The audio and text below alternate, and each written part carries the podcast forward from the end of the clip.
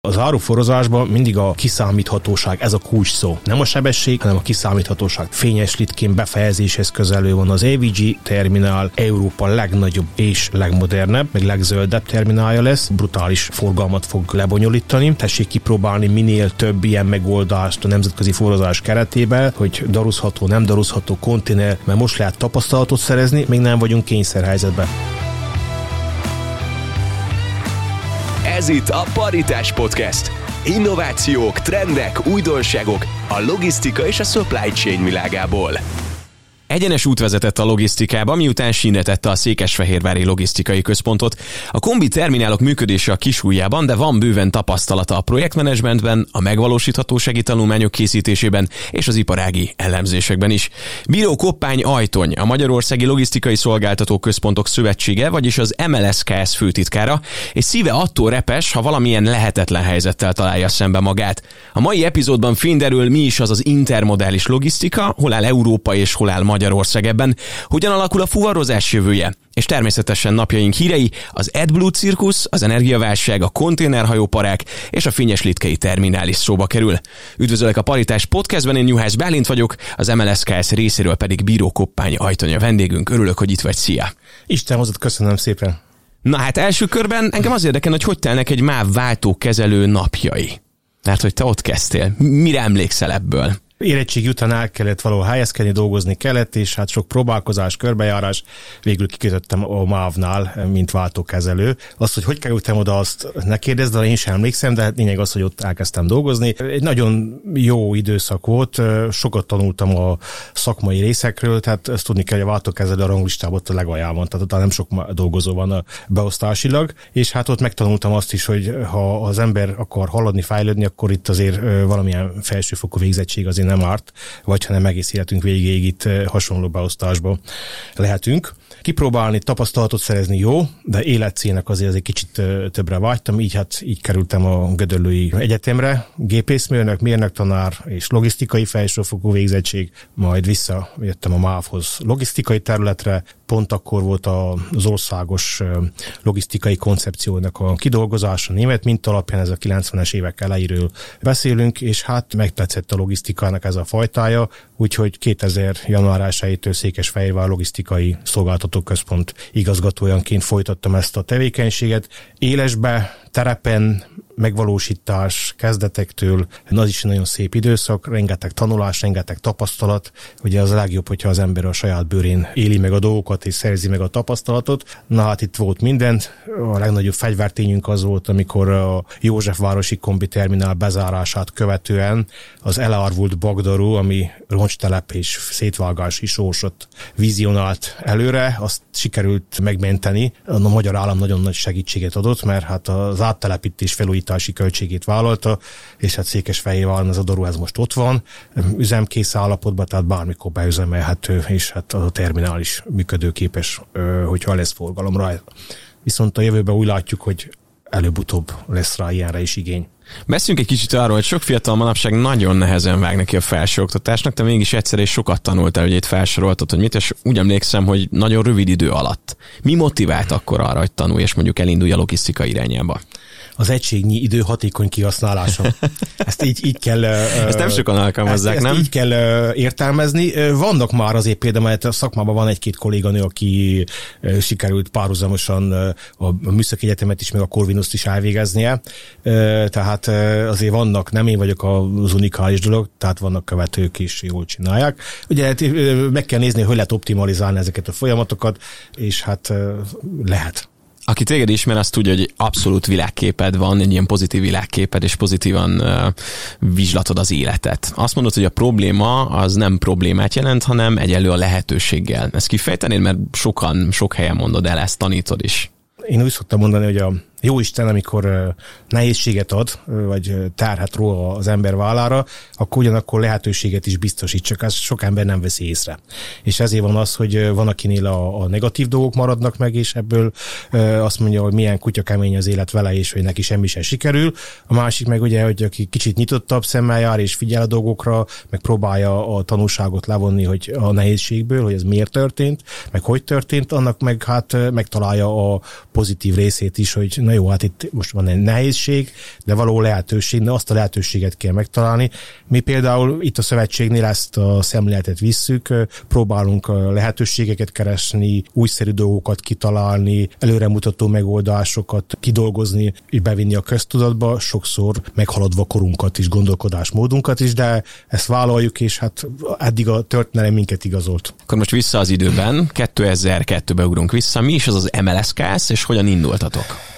Logisztikai Szolgáltató Központok Szövetsége, hát amikor ezt alapítottuk, a, ezt a szövetséget, akkor már nagyon sok logisztikai szakmai szervezet volt, de valahogy úgy éreztük, hogy nem igazán foglalkoznak itt a tagoknak a dolgaival, nem igazán érvényesülnek a, azok a problémák, amik ezen a téren előállnak, és tíz másik céggel létrehoztuk 2002. júniusába a Logisztikai Központ Szövetséget, Jövőre lesz 20 éves a szervezet, akkor voltunk 10 most hát majdnem 90 tagja van a szervezetnek, és folyamatosan bővül. 500 milliárd árbevétel van a tagoknak, 17 ezer körüli munkavállalót foglalkoztatnak, elég számottevő nemzetgazdasági erőt mutatnak fel ezek a szervezetek. A logisztikai piac meghatározó szereplőről beszélünk. Tudunk egyet-kettőt mondani így a tagok közül, hogy így tudjuk, hogy mekkora erővel bírtok? Igen, hát mondhatunk ilyeneket, például a Budapest Airport, ugye az elég térképen látható méretű cég, a Waberes csoport, a Rail Cargo Hungária, a Transpet csoport, Maspet csoport, Áti Depot, az Áhany térségi cégek, de a nemzetköziekből a Legal Daxer, Duvenbeck, meghatározó ingatlanfejlesztők, CTP, Prologis, Indotech, Infogroup, ezek mind itt vannak a csoportban. Ebből kifőleg a piaci rálátásunk is, ismeretünk is, beágyazottságunk is elég erős. Tehát akkor jó információk jönnek jó helyekről. Folyamatosan friss információkkal rendelkezünk, és hát ez is az egyik erősség ennek a szervezetnek. És mert 2002-ben, amikor megalapultatok, akkor mondtátok, hogy hisztek az intermodális fuvarozásban, hogy ez a jövő. Az elmúlt 19-20 évben ez mennyire lett valóság, és nem csak jövő, hanem jelen? 2002-ben mi nagyon előre szaladtunk ebben a, ezzel a gondolkodásmóddal. Az alapszabályunkban is benne van nekünk ez a, ez a fajta hitvallásnak az alapja, tehát nem most találtuk ki ezeket a dolgokat.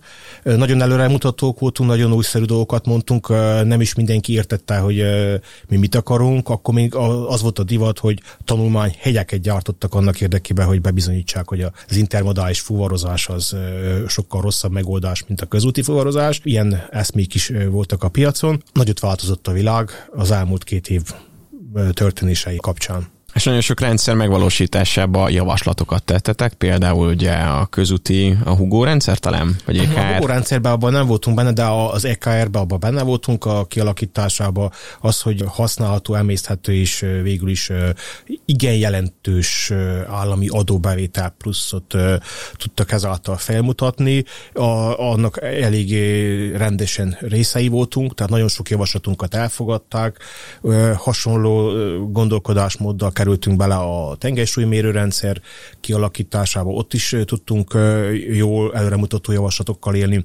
Most bekapcsolódtunk a biregrendszer, ez egy ilyen közúti engedélyellenőrző rendszernek a megvalósítása. Tehát nagyon sok ilyen állami rendszernek a képítésénél szakmai oldalról tudtuk ezeket a dolgokat segíteni, hiszen nekünk valós piaci ismereteink vannak a napi történésről, tehát tudunk életszerű megoldásokkal, és hát örülünk neki, hogy figyelembe vették, és hát hozzá tudtunk járulni ez a folyamatnak a megvalósításához. Fogunk még beszélni az MLS ról hiszen az energiaválság, illetve az energiabeszerzésbe is segítettetek ugye rengeteg partnernek, és ezzel kapcsolatban van aktualitás. De mielőtt még rátérnénk, beszéljünk arról, hogy konkrétan mi az az intermodális fuvarozás, mit jelent ez? Mert én intermodális csomópontokra hallottam mondjuk a tömegközlekedésben, de mit jelent ez a logisztikában? Hasonló itt is a történet, tehát nem történik más, csak itt annyi van különbség, hogy az árut rakjuk át az egyik szállítóeszközről a másikra. Az intermodalitás azt jelenti, hogy különböző közlekedési ágaknak a az előnyeit próbáljuk összehozni, optimalizálni, és ahol amelyik részen egyik jobb, ott azt használjuk. Ilyen példát tudok mondani azt, amikor egy konténert vagy egy félpótkocsit felteszek egy vonatra vagy hajóra, és azt mondom, hogy távolsági fuvarozás, tehát mit tudom, 500 km vagy még nagyobb távolság, akár 1000 kilométerre is elszállítom ezzel az eszközzel. Ugye nagyon sokat el tudok vinni be, egy, egy, egy vonaton át tudok vinni 30-40 pótkocsit, egy ilyen belvízi hajóra akár fel tudok rakni 200 darabot, távot is, tehát egyszerre óriási mennyiséget tudok ajánlani, fajlagosan ugye olcsó ennek a szállítása, és hát ugye ezeket az eszközöknek a, az előnyeit optimalizálom tulajdonképpen, ez az intermodális fuvarozás. Az eleje meg a vége az meg közúti fuvarozás, hiszen ritka az a feldolgozó hely, ahol kikötő van a kapuba, vagy egy vasúti terminál, inkább az a jellemző, valahol vannak ezek letelepítve, és utána valamekkorát még kell előtte, utána közúton fuvarozni. És akkor ilyen kihasználta mindegyiknek a, az előnyét, és így az ügyfél tulajdonképpen jó járt. A tömegközlekedésből tudok példát hozni, de ott is az látszik, hogy inkább megyünk át abba, hogy, hogy vonatot használjunk hosszabb távú utazásokra, és gondolom ez a logisztikában is így lehet, hogy inkább a vonat az, ami kifizetődő, meg sok vonatfejlesztés, vasútfejlesztés lesz a közeljövőben. Ugye, ha azt nézzük, hogy vízi utaink mennyi van Európában, még milyen a sűrűsége, akkor egy, egyetemben látszik, hogy a vasút ebből a szempontból ugye előny van, és itt, itt az a lényeg, hogy hova tudok minél közelebb jutni az ügyfelekhez. A vízi útnak is megvannak a maga előnyei, és hát ugye az, hogy kevesebb van, mint vasút, ezért ritkább a részaránya ezért van inkább fókuszon a vasút, de a vízi útnak is fel fog értékelődni jelentősége, mert azt a mennyiséget, amit rá kell tereljünk vasútra, meg vízre, azt egyedül a vasút nem fogja bírni.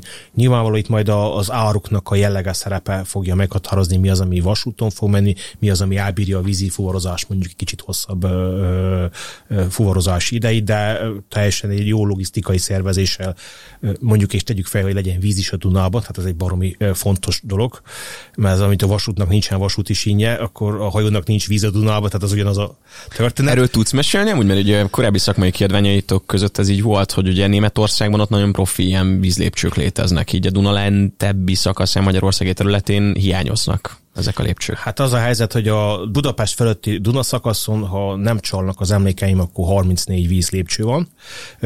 Lefele van kettő kettő, az a vaskapu egy-kettő, és akkor így talán megvan. Középen Magyarország pedig egyáltalán semmi nincsen. Na most azt mondják a vízügyesek, hogy a, ha van vízlépcső, akkor vízlépcső utáni szakaszon a, foly, a folyónak a, a sodrása felgyorsul, tehát medermélyítő hatása van, és hát e, tulajdonképpen kényszerhelyzetben van az egész folyószakasz, már be kell különböző távolságokra vízlépcsőzni ahhoz, hogy a, a vízszinteket tartsuk, a, nem menjen a meder nagyon le, és hát ugye itt öntözés, mezőgazdaság, turizmus, árvízvédelem, rengeteg olyan hozadéka van egy ilyen vízlépcsős hatásnak, amivel abszolút pozitív gazdasági hozadékot lehet hozni, és nem utolsó sorban ugye a hajózás is tud profitálni, hiszen van egy kiszámítható vízszint. Tehát itt az áruforozásban mindig a kiszámíthatóság, ez a kulcs szó nem a sebesség, hanem a kiszámíthatóság. Tehát tudjam azt mondani, hogy én mindig tudok közlekedni azokon a vasúti séneken, tehát mindig van menetvonalam, mert akkor ez kiszámíthatóvá teszi a fuvarozási rendszeremet, a Dunába pedig mindig van vizem. Tehát mindig tudok menni teljes terheléssel mondjuk, és akkor hatékonyan tudom használni a víz. Ha ezeket, ez az egy szó megvan, és ez ehhez szükséges fejtel, akkor ez a két rendszer ragyogóan tud működni. A Duna hossza majdnem 3000 kilométer. Mi az a kilométer hossz, amikor már megéri kombinálni a fuvarozást? Van-e ilyen, nem tudom, egy ilyen hasonlítésszerű szám, vagy ez meg van határozva, hogy honnantól éri meg? Hát vannak ilyen, ilyen szakmai alap, ilyen ökölszabályok. Azt szokták mondani, hogy általában, hogy az a praktikus, hogyha közúton nézett egy vezetésnyi idő alatt, amennyit le lehet vezetni, azt, ha legalább tudom vízen és vasúton vinni, akkor már az versenyképes. Ez azt jelenti, hogy körülbelül egy olyan 600 km az a, az a bűvös szám, hogy attól hosszabb, nagyobb távolságú fuvarozások esetében egyértelműen kijönnek ezek, a, ezek az előnyök. Vonatnál általában az van, hogy mozdony vezető csere van legtöbb esetben. Tehát tud a gép menni tovább, míg a gépkocsi vezetőnél, ha rajta van a gépkocsi vezető, akkor pihenőidőt ki kell venni, 8-szor, 9-szor, mikor kinek mennyi, és akkor azt ugye ott tölti el, és az kiesik fuvarozásból hajónál is tudnak ilyent csinálni. Na most ettől kezdve ugye ezek ezen a nagyobb távolságon tudnak versenyképesek lenni ezek a fuvarozási módok. Vannak olyan fuvarok, amiket nem tudnak teljesíteni, vannak ezek az elveszett üzletek, ezekkel mi újság? Mindig van ilyen, hogy nem tudnak teljesíteni, ez valamilyen technikai ö, hiányosság, vagy személyzet hiány, vagy nincs gépkocsi vezető, vagy nincs mozdonyvezető, vagy nincs vasúti kocsi. Valahogy megoldódnak ezek mindig, mert előbb-utóbb kerül valaki, csak ugye nem mindegy, hogy mikor ha most, most ugye a közúti forrás szakmát nagyon nyomja a gépkocsi vezető hiány. Európa szinten 400 ezer gépkocsi vezető hiányzik a közúti forrozásból, és azt mondják, hogy a jövőt tekintve ez a szám nőni fog. Tehát nem a megoldás fele tart Európa, hanem pont a hiány fele. Erről is mindenféleképpen fogunk még majd beszélni, hogy mi az EU-s helyzet. Beszéljünk arról, amit egy kicsit korábban említette, hogy a konténerekről és félpótkocsikról van szó itt a fuvarozásban. Mi a kettő közti különbség, melyiket mire használjuk? Igen. A tengeri fuvarozásból jön a konténer. Ugye a, a kontinensek közötti szállításnak tipizálták a szállító eszközét, és ott ugye 20 lábas konténerben mérjük a 20 unit TEU, innen jön a, a, a számnak, meg a megnevezése is, és akkor ennek a duplája a 40 lábas, és akkor ezt ugye lehet kombinálni, a két 20 lábas az annyi, mint egy, egy 40 lábas, és ezekre vannak kialakítva a hajóknak a rakodótere. Ez így méretében mondjuk, e- ezek azok, amit hazahoznak Magyarországra, sok ilyen vateremek különböző oldalakon eladnak, hogy hajókonténer, építs belőle házat. Igen, hát ugye a konténerek, amikor az életük telejében vannak, és jó állapotúak, akkor dolgoznak a tengeren. Hát ugye az idő fölöttük is eljár, különböző szállítási sérüléseket kapnak, kilukadnak itt-ott, a rozsda is ugye bele költözik, és akkor már annyira nem ö, szimpatikus, nem esztétikus, és akkor ilyenkor szokták eladni a másodlagos piacon, ö, vagy távol-keletre egyutas konténer, oda megy az áru, aztán többet nem is jön vissza, és ha. akkor valahol valamilyen lakóház alakul, de hát ugye már láttuk az interneten, hogy kitűnő konténerházakat lehet építeni ezekből a használt levitézlet konténerekből, vagy felhasználják raktárnak. Na, tehát ez a, ez a konténeres része. Európában a szárazföldön használnak még a 30 meg a 45 lábas konténereket is. Ezek ugye nem szabványméretűek, ezeket a hajókkal nem tudják felrakni, viszont vonaton, terminálok közötti szállításon ragyogóan lehet teljesíteni vele. Például a 45 lábas konténer az akkora méretű, mint a ponyvás teherautónak a raktere, tehát azonos mennyiségű árut tudnak ezekkel elvinni. És akkor ugye van a másik lába ennek az intermodális forrozásnak, ez a pótkocsi, ami a kamion után fel van akasztva, ezt úgy, úgy hívjuk, hogy félpótkocsi. Azért félpótkocsi, mert csak egyik felén vannak tengelyek, a másik felén nincsenek. Hogyha ugye mind a, a két uh, ilyen uh, tengelyes rész lenne, akkor lenne teljes értékű pótkocsi a dologban, de ezért, ezért félpótkocsi. Na most ezekből ugye van két fajta, van a daruszható, amikor egy ilyen masszívabb kialakítású szerkezet, és daruval fel lehet emelni, és úgy berakni a vonatba. Ebből van kevesebb, ebből mondjuk az európai piacnak egy olyan 3-5 százaléka ez a rész, és akkor van a másik, a tömeg, az meg a nem daruzható. Ez a konvencionális, találkozunk az autópályákon tömegével ezekkel az autókkal, és hát ugye ezeket próbálják különböző megoldásokkal vonatra, hajóra rakni, és hát van, akiknek ma nagyon szép eredményeik vannak ebben a téren. Hát akkor beszéljünk az európai helyzetről, ha már így említetted, hogy a félpotkocsik jellemzően Európán belül mozognak. Mi a helyzet intermodális logisztika fuvarozás szempontból? Hát az öreg kontinensen. Igen, hát a nyugat-európai részen azért egy nagyon fejlett kultúra van ennek, ennek az intermodális fuvarozásnak. Svájcot szoktuk mindig emlegetni, mert még a fejlett gondolkodású Németország, Ausztria előtt jár 10-20 éve. Európai gondolkodást is megelőzik. Ezt elfogadják a németek? Hát nem tudnak mit csinálni vele, de, de a svájciak őket nem zavartatja ez a dolog, és új megoldásokkal folyamatosan találnak ki. Én például 2010-ben voltam Svájcba, és akkor ott néztük meg a McDonald'snek a logisztikáját. Az az érdekessége, hogy vonatról történik a kiszolgálása a vidéki McDonald's üzleteknek konténerbe. Ez annyi, mint hogyha Magyarországon a Szegedi McDonald's Budapestről vonaton kapna az ellátmányt, és a Szegedi vasútállomásról egy konténer szállító ö, po, ö, vontató ki, kiviszi a, a konténert, kirakják, és utána visszaviszi a vonatra. Ez Magyarországon elképzelhetetlen, ö, de Svájcban ragyogóan működik. Ö, árba, megoldásban minden. Sőt, még ott, ott az is működik, hogy a, ezek az autók, amelyek kiszállítják a, az árut az üzletekben, ezek az üzletekből visszagyűjtött élelmiszer csomagolóanyagból készült biogázzal hajtják, tehát abszolút. És ez már 2010-ben is így volt? Igen, meg a már előtte is már ilyen volt, akkor, akkor néztük meg mi, hát azóta nyilván tovább fejlesztették ezt a... Kicsit ilyen futurisztikusnak tűnik, vagy egy ilyen filmbe Ja, és a másik az, ami érdekesség még volt ebben, hogy egy olyan terminálon rakták fel vonatra ezt a konténert, amin a terminálnak nem volt kerítése, nem volt kapuja, nem volt személyzete, és nem volt daruja. Csak egy sima aszfaltozott terület. Egyszerűen egy olyan ö, spéci ö, rakfeltet alakítottak ki a, vasúti kocsin, amit rá tudtak tenni, hogy egyszerűen rátolta a közúti jármű ezt a konténert a vonatra. Tehát a magyar a gépkocsi vezető volt a rakodó mester, és ő rakta meg a vasúti kocsit, tehát ez is egyfajta ugye újszerű előremutató gondolkodás de hogyha kitekintünk, Németország szintén elég fejlettebb a tekintetben, rengeteg kompiterminálja van.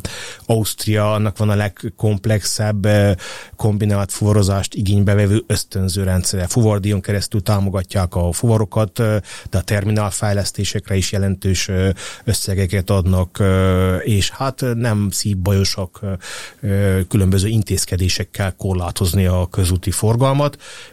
Ezt Tirolon keresztül szokták jól megoldani, ugyanis Tirolnak van egy önálló státusz Ausztrián belül, és mindig az osztrák kormány ráfogja, hogy hát a tiroli helyi önkormányzat így döntött, és attól kezdve Brüsszel nem tud vele mit csinálni, tehát hiába jelentik fel, meg hiába prüszkölnek, ez ragyogóan működik náluk. A franciáknak is nagyon sok jó megoldásuk van. Tehát a, a Európában nyugati felén ezek az intermodális forrozások, ezek nagyon mennek. Egy jó példát tudok mondani, ott van Duisburg városa, ez nem egy olyan retteltes nagy város, egy olyan szűk 300 ezer lakós, de van 13 kombiterminálja. Csak ezt, hogy össze lehessen hasonlítani, Budapest ugye közel két milliós lakosú város van három kombi terminálja. A Duisburgi város áruforgalma, ami itt a kikötőkön meg a terminálokon keresztül éves szinten bejön, 128 millió tonna csak hogy lehessen ezt összehasonlítani, a magyar közúti fuvarozás 160 millió tonna körül éves szinten van, tehát egy város Németországban ekkora potenciállal bír. Ez azt jelenti, hogy jelentős irányba terelik az intermodális forrozás irányába ezeket a forgalmakat. Duisburgi példánál maradva még két terminált akarnak fejleszteni a közeljövőbe. Az egyik még pótkocsis, pontosan a közúti pótkocsik vonatra rakása. Úgyhogy ez a, az európai helyzet. Minden ország próbál ebbe az irányba menni. Van, aki kisebb, van, aki nagyobb léptékkel, de elindultak a folyamatok. Mostani epizódunkat a Glebs szoftver család támogatta. A Glebs olyan logisztikai megoldásokat kínál gyártócégek és logisztikai raktárak számára, amelyekkel a tervezésétől a rakodás végéig kezelhető a telephelyen felmerülő összes szállítmányozási és rakodási feladat. Megoldásai között szerepel a Time Slot Management, a Yard Management, a Transport Management és a raktári konzol szoftver. Legújabb fejlesztésük a Self-Check-in terminál, ami önkiszolgáló felületet biztosít a rakodási helyre érkező sofőrök számára a bejelentkezéshez, így kontaktusmentessé teszi a járművek érkeztetését. Több információért látogass el a glebs.me weboldalra. Ahogy hallottuk, a Glebs egyik megoldása egy online időkapu rendszer. Van-e ennek létjogosultsága az intermodális fuvarozásban? Hát ez egy nagyon jó ötlet, ismerik a megoldást, és hát van egy nagy probléma a közúti fuvarozásba, és pedig az, hogy a lerakóhelyek, ahol megérkezik az áru, az nem mindig jól szervezi a folyamataikat, és nagyon sok időt kell várakozzanak a gépkocsi ilyen szempontból. Na most az intermodális forrozásban azt jelenti, mondjuk egy budapesti terminálról egy Budapest közeli lerakóhelyre kivitt fuvarba akár napi hármat is tudna teljesíteni, de mivel nagyon rosszul vannak ezek a lerakóhelyeknek a belső folyamatai szervezve, oda rendelik reggel az összes autót, és akkor ott várakoznak tömétlen időt ezek a járművek, és jó esetben kettő fordulót tud egy ilyen jármű teljesíteni nap. Míg hogyha lenne egy ilyen időkapus rendszer, amit az előbb említettél, akkor ugye jobban lehetne optimalizálni ezeket a folyamatokat, és lényegesen hatékonyabb időgazdálkodást tudnának megvalósítani. Ezáltal ez a jármű mondjuk akár hármat vagy négyet is tudna fordulni egy nap, és ugye ez azért fontos, mert vannak a gépkocsinál ilyenkor egy fix költség, például a gépkocsi vezetőnek a bére, vagy a biztosítási költségek. Ugye ez nem a távolságtól függ, ennek az, ha megy az autó, hanem azt ki kell fizetni. Na csak nem mindegy, hogy ennek a bérét, ennek a fix költségét, az egy fuvarból kell kitármálja az a vállalkozó, vagy esetleg három vagy négy fuvarból. Tehát rögtön itt érződik annak a lehetősége, hogy óriási tartalékok vannak. Na most ehhez a témához kapcsolódik egy nagyon aktuális hír, és hogy nemzetközi szinten is mekkora probléma ez a történet. Portugáliában most hoztak egy törvényt, amelyiknél azt engedélyezik a közúti fuvaroznak, hogyha egy bizonyos időt, itt azt hiszem két órát írtak elő, hogyha azt meghaladja a várakozási idő, és ez a lerakóhelynek a problémájából van, akkor ő kártérítést kérhet ezért óránként 30 eurót, volt, aki azt mondta, hogy ez kevésnek tűnik, de maga a jelenség az, hogy egyáltalán egy országban van jogszabály, és bekerült egy szám, hogy ezzel már lehet ö, szankcionálni a lerakóhelyeknek a, a, a szervezetlenségéből eredő káoszt. Ez már egy előremutató dolog. Bízunk benne, hogy ez minél hamarabb elterjed Európába, és nálunk is megjelenik. Ugye, ha a jogszabály lehetőséget ad, akkor ez, ez egy jó segítség, mert akkor abból rá lesznek kényszerítve lerakóhelyek, hogy optimalizálják a folyamataikat, és erre egy ilyen időkapus rendszer, mint a GLEPS is ugye kifejlesztett egy ragyogó megoldás ahhoz, hogy tudja ezt a folyamatot támogatni, és hatékonyabbá tudja tenni. Akkor ezek az előremutató dolgok nyugatról szivárognak szépen keletre. Nem tudom, hogy mekkora lemaradásról beszéltünk, vagy nem Erősítik tudom. itt a folyamatokat, mert azért nálunk logisztikailag például Magyarország nincs lemaradva Nyugat-Európától, tehát én azt gondolom, hogy nagyon jó koponyák vannak, nagyon jó felkészült kollégák vannak, nagy tapasztalattal bírnak, mert ugye nagyon sok helyen nemzetközi kapcsolatokon és hát rendszerekbe dolgoznak, úgyhogy mi nem vagyunk mi lemaradva ebben a tekintetben. Maximum annyi van, hogy a fejlesztések, a finanszírozási lehetőségek korlátozott voltam miatt egy kicsit lassabban történnek meg. Bízunk benne, hogy ezen is lehet javítani itt a közeljövőben is lehet tempósabban fejleszteni és utolérni a nyugat-európaiakat. Mikor fogjuk elérni mondjuk a Duisburg terminál éves áthaladását? Hogy állunk mi terminálokkal? Mennyi van, mennyi épül? Hogy áll a vidék? Hogy állnak a nagygyáraink? Ugye az elején mondtam, hogy mi úttörők voltunk 2002-ben ebbe a gondolkodásmódba, és meghaladtuk korunkat erősen ezzel a vízióval, koncepcióval. Hát most úgy néz ki, hogy kezd beérni ez a dolog. Mondjuk nem tudjuk magunknak vindikálni az egész eredményt, mert nem tőlünk van az összes. A világ változott olyan, hogy rákényszeríti a környezetre, a gazdasági környezetre ezt a fajta gondolkodásmódot. Nagyon sokáig Budapesten levő három terminál volt az egyedüli termináli lakodóhely. Van, van egy Sopronban, meg Záhonyban, tehát az öt. A rendszerváltáskor volt 19, minden megyeszékhelyen volt egy terminál. Akkor nagyon használtuk, azt utána leépítettük egy időszakba.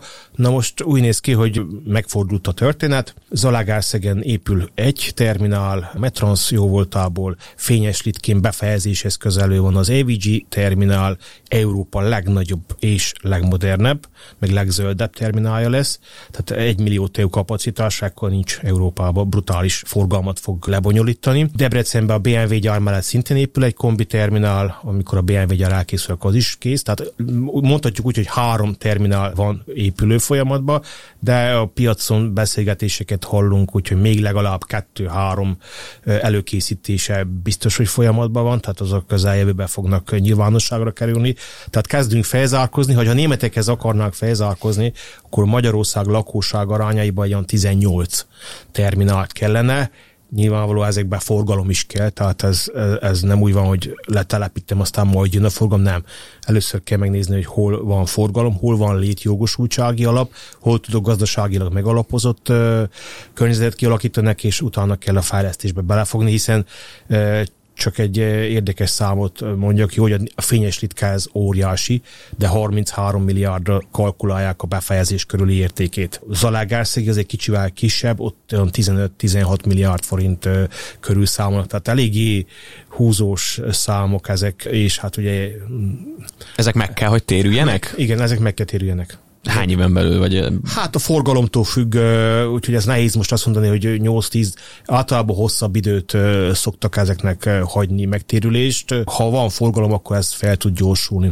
De ahogy mondtad, akkor elvileg lesz forgalom, mert lesz. hogy olyan helyekre rakják ezeket, ahol Igen. várható az, hogy fellendül. Ezek szerint a vasút. Igen, tehát én biztos vagyok a forgalom lesz, mert a gépkocsi vezető hiány nem fog enyhülni, ez fokozódni fog, a gazdaságnak működnie kell, a gazdasági szereplők meg fogják találni, már most keresik a, a lehetőségeket, a kapcsolódási pontokat, hogy hol tudják ezeket a rendszereket kipróbálni. Mi is azt mondjuk, hogy most vagyunk abban a pozícióban, hogy Európába tessék kipróbálni minél több ilyen megoldást a nemzetközi forrozás keretében, hogy daruzható, nem daruzható konténer, mert most lehet tapasztalatot szerezni, mert most még nem vagyunk kényszerhelyzetben. Aztán egy három év múlva, amikor már nem lesz gépkocsi vezető, akkor már bármit felrakok bárhova. Három évre teszed ezt? Hát én már három... Tennél rá erre összeget. Én, én, én, azt, én azt mondanám, hogy három év múlva nagyon fog fájni ez a gépkocsi vezetőhiány, és onnantól fogva ez egyre, egyre fájdalmasabb lesz. Már most a termelő cégek arról panaszkodnak, hogy amikor egy megrendelésük van, akkor na, kutya nehezen találnak közúti szállító járművet, heteket kell várni, hogy el tudjanak hozni egy fuvart. És ez Ukrajnától Európa bármelyik részébe igaz ez, a, ez, a, ez a, az állítás, tehát már most vannak jelek, hogy itt gondok lesznek. A vasútban nagyon profi vagy, úgyhogy egy kicsit belekérdeznék akkor, mert legjobb tudomásom szerint egy helyen megy át a legtöbb ilyen terforgalom itt Budapesten, az pedig ugye ott a Lágymányos vagy Rákóczi híd alatti vasúti híd, amit most újítottak, egy új ö, nyomtávot adtak át, illetve még bővítik azt a hidat. Ez már ennek a déli elkerülőnek a része, vagy az teljesen más?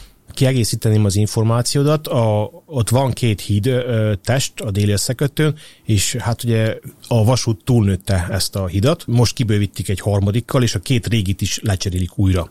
Tehát lesz, amikor befejezik, akkor három új hídtest lesz. Ugye az előtte utána vágányokat is kibővítik, és hát személyszállítási forgalomra optimalizálják ezt a rendszert, hiszen az látszik, hogy például amikor a Székesfehérvári Esztergomi vasútvonalat felújították, és átadták ezeket az új légkondis, wifi-s high-tech vonatokat, brutálisan megnőtt az utasszám. Tehát ilyen 70-80 százalékos növekedést hmm. hoztak ezekre a vonalakra. Ez mutatja, hogy a koncepció jó, az irány jó, Na most ez igaz az áruszállításra is. Tehát, hogyha van kínálati pozíció, mindig azt mondjuk, hogy a vasút el kell jusson arra a pozícióra Magyarországon, hogy tudjon kínálati ö, szolgáltatást adni infrastruktúrában, menetrendben, mindenben, mert ha van, akkor lesz igény is rá. Na most ez, ami most a déli összekötő hídon fejlesztés zajlik, az arról szól, hogy egyrészt a, a közösségi közlekedés, a személyszállítási oldalra adjunk egy fejlesztést, ugyanakkor mellette a terforgalomnak is próbáljunk meg valami elviselhető állapotú környezetet teremteni ezekkel a plusz kapacitásokkal. Mi úgy látjuk, hogy ez a fejlesztés, így együtt tehervonat és személyvonat, körülbelül tíz évre oldja meg a vasúti infrastruktúra kérdést Budapesten átvezetve, és tíz év múlva nagyjából hasonló helyzet fog előállni, mint most. Tehát az, hogy a tárvonatok késnek, várakoznak, és hogyha egyszer valahol van hely, akkor elengedik és elmennek. Igen, csak közben ugye addigra jelentősen fog nőni a, a tárforgalom, mi azt vizionáljuk, hogy akár 50%-kal is megnőhet 10 év múlvára, főleg, hogyha ugye itt a közúti fuvarozásnál felgyorsulnak a gépkocsi vezető hiány, meg az egyéb problémák, akkor ez ugye ez tud gyorsulni. Ha ezt látjuk és készülünk rá, akkor most jön az a dolog, ami ugye egyik oldalon nehézség, másik oldalon lehetőség, mindig szoktuk mondani. Mert ha van infrastruktúrám, akkor tudok bővülni, ezt a növekményt le tudom kezelni, és mondjuk nem elkerülő irány, Magyarországon elkerülve viszik ezeket az árukat, hanem rajtunk keresztül. Ha rajtunk keresztül viszik, akkor ugye van lehetőségünk jó szolgáltatásra valamelyik logisztikai központba becsábítani, plusz szolgáltatásokat végezni, plusz pénzt szerezni, munkaerő, foglalkoztatottság, árbevétel, adóbefizetés, stb. Tehát tudjuk ezt a nemzetgazdasági erőt folytatni. És itt jön a következő lépés, hogy ami már is kezdődött, hogy szükség van egy Budapestet elkerülő vasúti körgyűrűre. Ezt vénulként ismeri a szakma. Ez nagyjából a Szolnok Cegléd és a másik fel az ilyen Győr környékén érne Ez egy 200 kilométeres kerülő pálya. Győrnek is nagy problémái vannak az átmenő forgalommal, beszűkült a vasúti kapacitás, tehát oda is kell egy elkerül.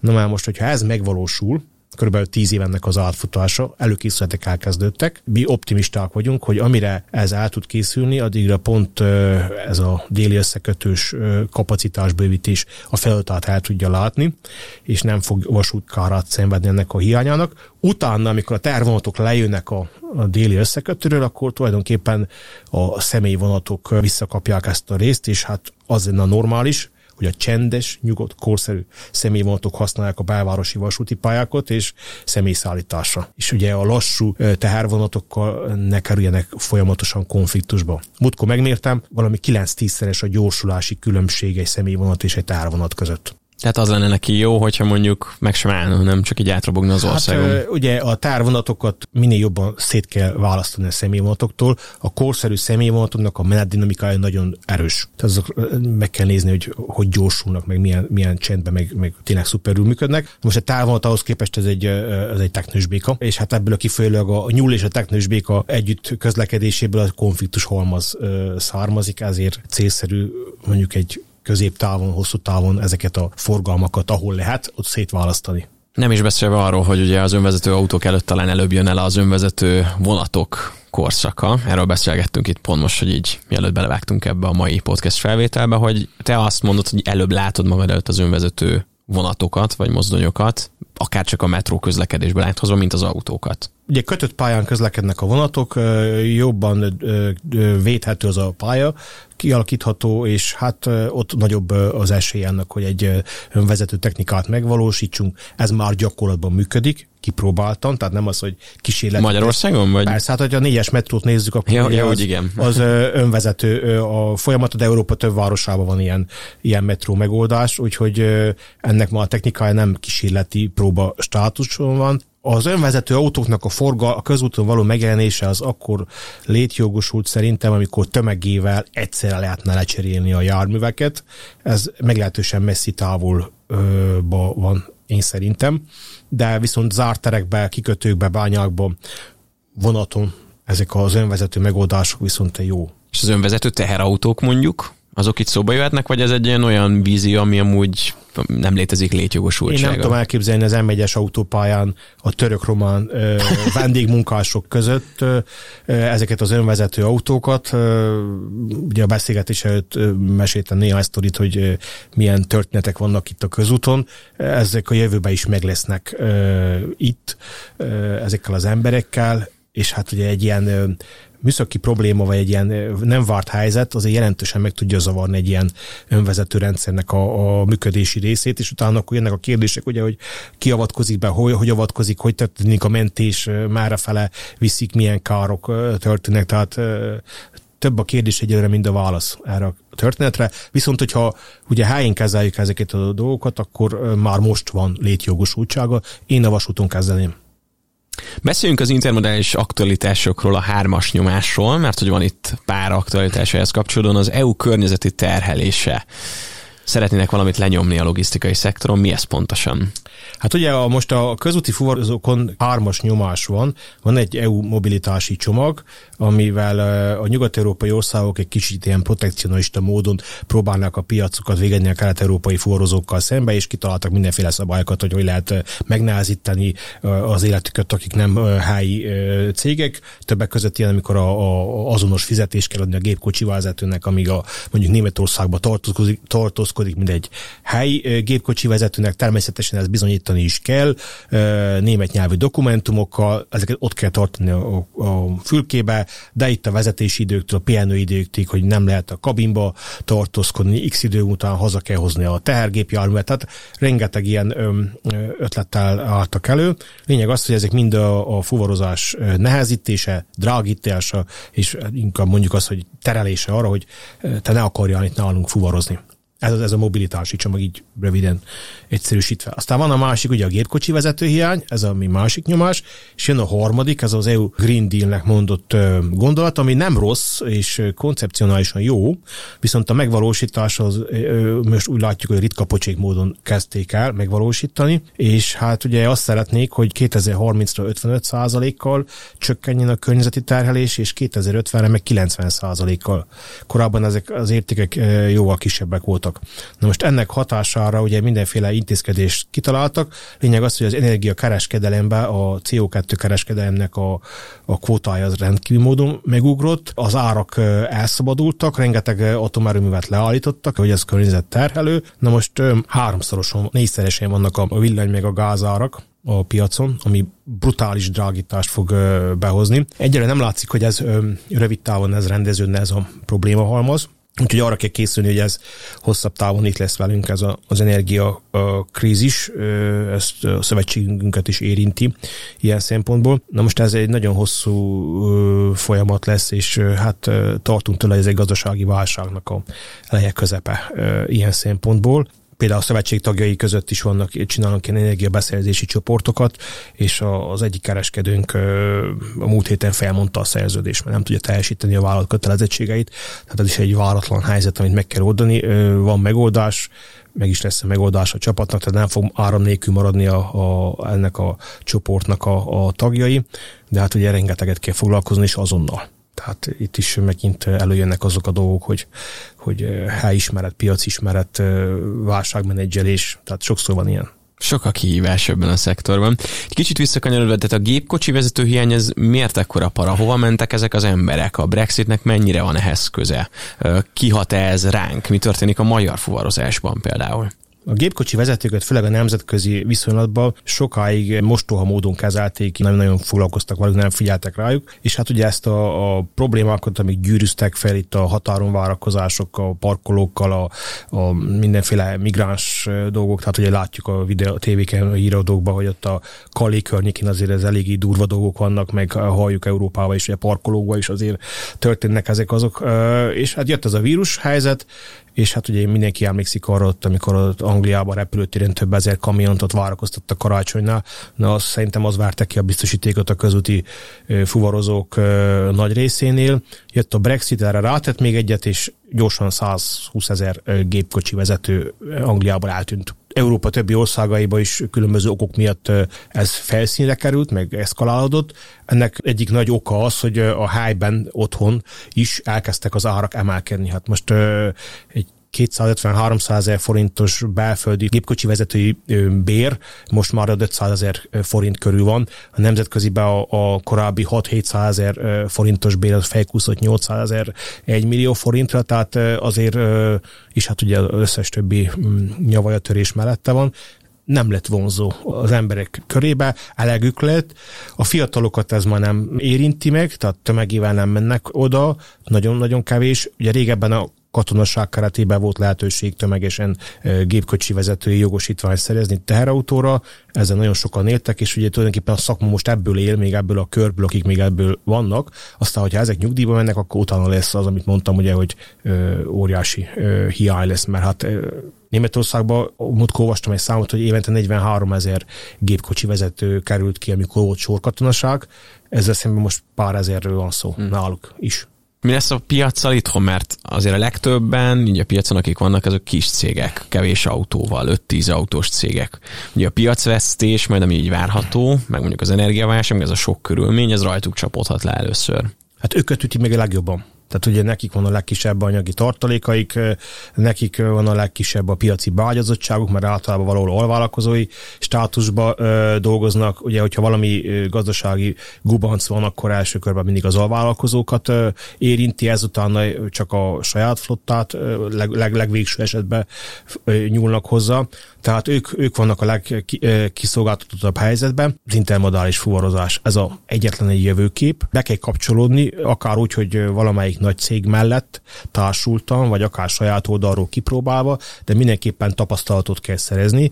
Ezt ugye korábban is mondtam, ugye, hogy a tapasztalatokat most kell megszerezni ebbe a témába. Most kell kiválasztani azt, hogy kinek melyik megoldása legkézenfekvőbb, piacon elhelyezkedni, piacot foglalni. Ugyanis mi a helyzet, hogyha átállnak a kicsik az intermodális forrozásra. Ugye lényegesen kevesebb gépkocsi vezetőre van szüksége. Lényegesen kevesebb vontatóra van szüksége. Ez mindjárt pénz marad a kasszába. A másik az, hogy ha belföldről terminálra történik a felhordás, akkor az a gépkocsi vezető este otthon alszik. Hétvégén otthon van. Ne, nem annyira nomád az élete a gépkocsi vezetőnek, tehát inkább lehet találni embert, aki ezt vállalja, mint hogy azt mondjuk, hogy most mennyi le három hétre nemzetközibe, és ott Európa különböző részeit járkáljad, és élvezed az ottani dolgokat. Tehát ez, ez, ez az előnye. Ugye ennek a hazai résznek a másik fele, a nemzetközinél, a túlsó oldal, amikor mi történik a konténerrel, meg a félpótkocsival, amit felraktak a hajóra, meg a, a vonatra, azokkal a túlsó oldalon lehet szerződni alvállalkozókkal, vannak már ilyen elektronikai felületek, ahol a helyi terminálok kiválasztott cégekkel, dedikált cégekkel dolgoznak, ők vele tudnak kapcsolatba kerülni, és akkor ki tudják szállítani az ügyfelekhez a konténer félpótkocsit, vagy hogyha már esetleg többen összeálltak, vagy nagyobb a cég is tudja, akkor saját járművet is ki lehet telepíteni a túlsó végére, és akkor saját maga végzi ezt a szolgáltatást. Van erre is példa Magyarországon, tehát a Trackforce van egy ilyen kis magyar cég, aki angliai viszonylatban dolgozik, Antwerpenbe kompoznak át Doverbe, tulajdonképpen csak az angol oldalon kerül rá vontató a, a pótkocsira, kiszállítja az ügyfélnek, visszahozza a terminálra, és a nagy részét az útnak azt nem a vontatóval és nem a saját gépkocsi vezetővel tölti. A környezeti terhelés csökkenése brutális. Ez a cég például 2020-ban több mint 3500 tonna széndiokszidot ö, sporolt meg azáltal, hogy vonatoztatta a pótkocsiait. Csak egy érdekesség, hogy össze lehessen hasonlítani ezt a számot. Ö, szeptember 15-én Izlandon átadták ezt a nagy széndiokszid faló erőművet, aminek az éves kapacitása 4000 tonna. Na most össze lehet hasonlítani a kettőt. Egy kis magyar cég kontra egy ilyen nagy erőmű. Biztos, hogyha megnézzük a befektetett pénzt, ami a magyar cégben, még a, ebbe az izlandi erőműbe, akkor óriási differenciát találunk az izlandiak javára, tehát még hatékonyság oldaláról is jók vagyunk, tehát mutatja ez a példa is az, hogy igen, hogyha akarjuk az EU környezetvédelmi normákat teljesíteni, akkor a vasúti, vízi, intermodális forrozás egy igen jó irány, nagyon sok millió tonna széndiokszidot tudunk megsporolni ezáltal, és hát így a környezetünket is egy kicsit jobban tudunk figyelni rá. Ha már említetted a hajót és a vasutat ismét, akkor ilyen kis bombonokként így bedobálnék pár aktualitást, és erről egy kicsit beszéljünk. Fényes Litkéről már nagyobb volumenben is beszéltünk, de hogy mekkora ez az egész, mekkora-ként kell elképzelni, és nagyon sok olyan dolog került bele, ami ugye mondtad, hogy a legmodernebb, nem csak a legnagyobb, legmodernebb is Európában, 5G és 3D felületes megtekintés, ezek pontosabban mit jelentenek? Hát ugye itt is próbálnak a hatékonyságon jót alkotni, európai tapasztalatokat összeütötték, és hát abból alakult ki ez a termináli koncepció. A vezetőnek egy elég jó víziója van ennek ebbe a témában.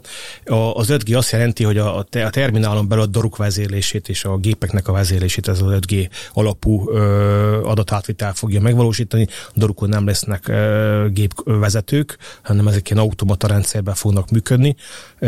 Hát ez egy Európában nagyon nagyon előre mutatom, tudomásunk szerint még terminál így nem működik. Magyarországon már vannak 5G-s technológiák különböző logisztikai cégeknél, tesztelnek, próbálnak, néznek, figyelnek, és minden itt, akik ilyen alkalmaztak, azok pozitív tapasztalatokról számoltak be, tehát a hatékonyság növelés, az eredményesség tekintetében sokat segített nekik. A, a Maxwell csinált nekik egy olyan háromdimenziós termináli animációs felületet, ami valós időben tudják az 5G segítségével nézni, hogy mi a termináli rakodási helyzetkép, hol állnak a vonatok, kamionok, konténerek, és hát ez bárhol, akár a budapesti irodában is tudja pontosan követni, hogy mi történik kint a helyszínen. Tehát nem kell az, hogy valaki beszámoljon, és esetleg mondjuk egy videokameráról egy homályos képet nézzen, hanem valós háromdimenziós szoftver. Ez is egy magyar találmány, magyar fejlesztés, tehát ebbe is egy nagyon nagyot alkottunk. Aztán, hogyha még lehet ilyen számokat mondani róluk, akkor például a konténer tároló területnek a felülete az nagyobb, mint a budapesti Ferihegyi repülőtérnek a kifutó pályája. 200 ezer négyzetméter. Van a Youtube-on egy videó erről, amit készítettetek. Több is van, az, több is van hogyan azon. tudnak rákeresni a podcast hallgatók, mert azt érdemes megnézni szerintem. Hát EVG terminál, ezt, ezt, hogyha így keresik a Youtube-on, akkor jó pár videót találnak erről fényes litkéről. Beszéljünk az AdBlue cirkuszról, ugye lesznek fennakadások, ez most éppességgel a novembernek a hot topikja. Hol tartunk most ezzel? Ugye drágul az energia, lálnak a műtrágyagyárak, és nincs AdBlue. Hát az energiaválság, cirkusz, ez ugye minden olyan iparágot melbevágott, amelyiknél az energiához szükség van, nagy, nagy mértékben. Ugye a műtrágya gyártás egy elég energiaigényes folyamat, és hát alapvetően földgáz felhasználásával, meg villamos energiával dolgoznak, de a kettő együtt mozog. Most mind a kettőnek magasan van az ára, tehát megemelkedtek a műtrágya ellátási költségek. Ugye ehhez kapcsolódóan megemelkedtek a, a, az AdBlue tulajdonképpen egy mellékterméke a műtrágya gyártásnak, és a dízelmotoroknak a hatékonyság javításában van szerepel, tehát a CO2 kibocsátás csökkenti. Magyarul ott tartunk, hogy a mai modern dízelmotorban, hogyha nincsen ez a kék ö, ö, folyadék betötve, akkor a számítógép letiltja, tehát tulajdonképpen egy idézél mondjuk, hogy zseniális blokkoló eszközt sikerült találni így, mert hogy amúgy egy aprócska, tehát egy jelentéktelen történetről lenne szó, hogyha nem ennyire fontos szerepe lenne az autóknak, a, a dízelmotornak a működésébe. Tehát tele van az internet ilyen mémekkel, hogy a, a régi katonai krázok, hogy gúnyolódnak a modern dízelmotorokon, hogy milyen ö, problémákkal küzdenek, mint a régieknek semmiféle gondjuk nincs ezzel a történettel. Na most ez ö, mindig van egy piaci hiszti, ami egy hiánynál ugye valahol felugrott, fel, és hát be, elkezdtek bevásárolni, ez ugye a készletek lefogytak, de nyilvánvaló akiknek hosszabb távú szerződéseik voltak, meg rendesen lefedezte a piacon ezt az igényét, azokon nem nagyon van gond azoknak a részéről. Itt inkább azokat üti nagyon meg ez a, a átmeneti készlet hiány, akik ilyen adhok vásárolnak, tehát nem rendszerezetten, nem szerződött partnerekkel, hanem na majd most kell, akkor bemegyek és veszek, hiszen mindig van belőle. Itt is el kell mozdulni egy olyan irányba, hogy tudatosság, hosszabb távú szerződés, és akkor jobban lehet biztosítani ezeket a, a feltételeket konténerhajók. Az Evergiven ugye egyszer elállta a Suezi csatornát, rengeteg mém született abból is, és az is elég nagy hatással volt az európai logisztikára. Mi a helyzet most a konténerhajókkal? Azóta figyelünk jobban erre, hogy konténerhajók kigyulladnak, felborulnak, elhagynak konténereket a viharban, vagy ez korábban is benne volt a logisztikában? Ilyen események korábban is voltak. Az tény, hogy a mostani év egy kicsit ebből szám, számosabb tehát több esemény történik. Ez nyilvánvalóan össze, összefügg azzal, hogy nagyon feszített a tempó, nagyon gyorsan kell kirakni, visszarakni, bizonyára rakodásnál nem figyelnek annyira, a rögzítések nem annyira körültekintőek, és hát ugye egy viharos időben akkor ezek az elég magasan fel vannak pakolva a fedézetre, lehet látni a képeken, hogy azért ott a fedézet fölött jó pár sor ilyen konténer található. Na most ennek a rögzítése, ha nincs megoldva rendesen, akkor egy ilyen háborgó tengeren azért gyorsan le lehet hagyni néhányat belőle. Hát volt, akinek sikerült több ezret is elhagyjon egy hajóról. Hát nehéz, nehéz idők járnak most a tengeri konténerhajózásra, főleg Amerikánál tapasztalnak egy olyan, hogy a Los Angeles-i kikötő környékén itt most már 60 fölötti várakozó hajóról beszélnek.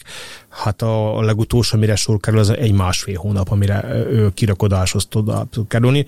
Ez ugye itt a, a az erőforrások egyensúlya felborult a, a világkereskedelemben.